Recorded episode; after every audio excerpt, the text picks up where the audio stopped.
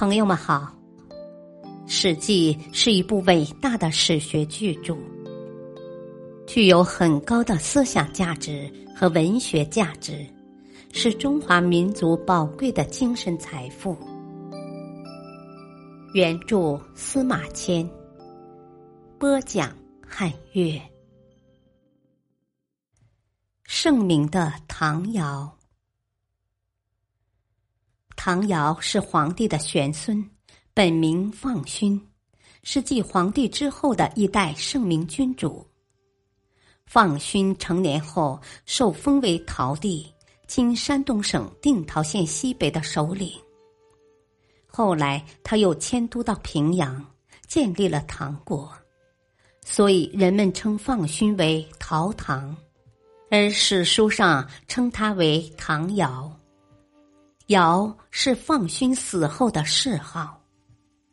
唐尧从小就很聪明，明辨是非，做事一丝不苟，人们都喜欢他。他虽然是明君的后裔，门第高贵，家产丰饶，对人却十分亲近谦和，人们都愿意与他来往。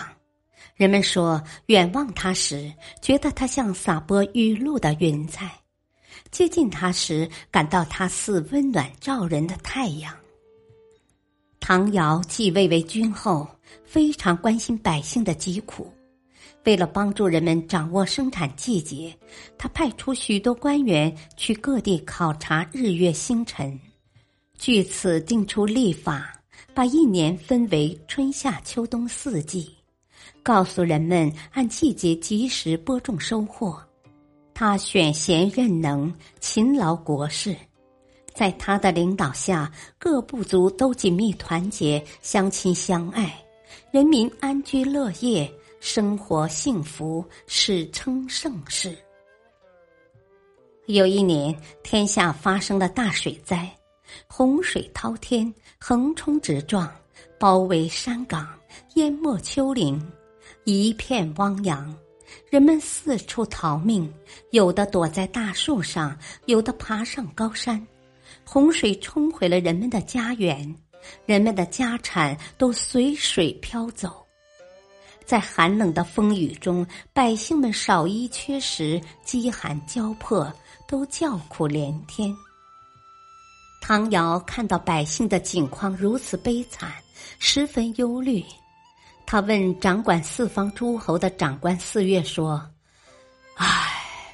四岳啊，谁能治理洪水，让受苦的百姓重返家园，安居乐业呢？”四岳异口同声地说：“鲧可以。”唐尧平日观察过鲧的为人，觉得他不大合适，反对说：“鲧不服从我的命令，还常常诋毁他的同族人，不能任用啊。”四岳都与鲧关系密切，不大同意唐尧的看法。他们力争说：“鲧不至于那样吧，不妨让他试试，如果实在不行，还可以罢免他嘛。”唐尧勉强点了点头，接受了四岳的请求，任命鲧去治理洪水。果然不出唐尧所料，鲧治水无方，9年时间内毫无成效，天下仍然是洪水滔天，百姓们照样困苦不堪。后来继承帝位的虞舜为了承前避后，就把鲧流放到遥远北方的羽山去了。唐尧在位日久，感到自己年纪老了，精力不济，想挑选一位继承人接替帝位。他问大臣们说：“各位能否推选一位贤才来接替我的职位呢？”大臣放弃说：“您的儿子丹朱通情达理，可以接替帝位呀。”唐尧叹口气说：“丹朱凶狠顽劣，不能继位。大家另选贤才吧。大家议论纷纷，有人说啊，民间有一个叫虞舜的年轻人啊，听说很不错呀。唐尧听见这话，立即接过话头：“啊，我也听说过虞舜，大家都说他又孝顺又贤明，是不是这样啊？”一位大臣走上前说：“啊，是的，虞舜的确十分孝悌，他父亲是个瞎子，糊涂透顶，啊，继母很愚顽。”弟弟象为人十分傲慢，可是虞舜却能以自己的美德感化他们，而使他们不至于滑向邪恶的泥坑，一家人得以和睦相处，实在难得呀。唐尧听了大臣的话，觉得虞舜是继承帝位的合适人选，但为了慎重起见，他决定全面考察虞舜的品行。唐尧首先将自己的2个女儿娥皇和女英嫁给虞舜，观察他如何对待2位妻子。虞舜娶了娥皇和女英后，并不因为她们是帝王的女儿而格外娇宠她们，而是让他们按普通百姓家的规矩礼节去拜见公婆，而且让他们操持家务侍奉公婆，一点也不搞特殊化。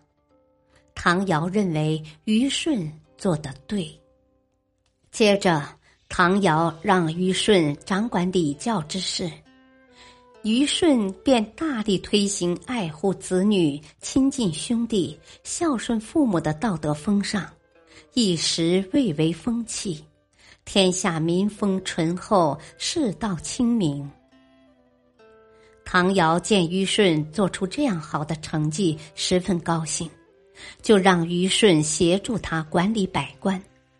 虞舜对待百官举止得当，办事公正，百官都愿意服从虞舜的命令，天下治理得井井有条。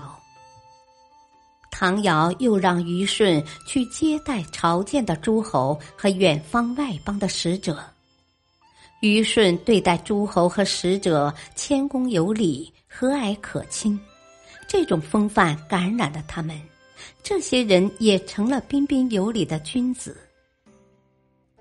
唐尧经过多年考察，认为虞舜的确十分贤明，有足够的能力治理好天下。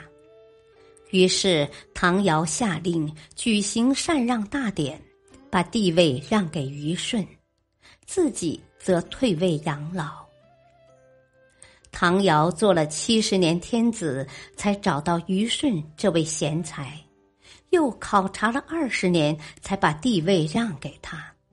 这说明唐尧处理国家大事非常慎重。唐尧退位8年后才去世，这时他已116岁。当唐尧逝世的消息传开后，天下人无不失声痛哭，大家都怀念唐尧的仁慈圣明，永世不忘他的恩德。感谢收听，再会。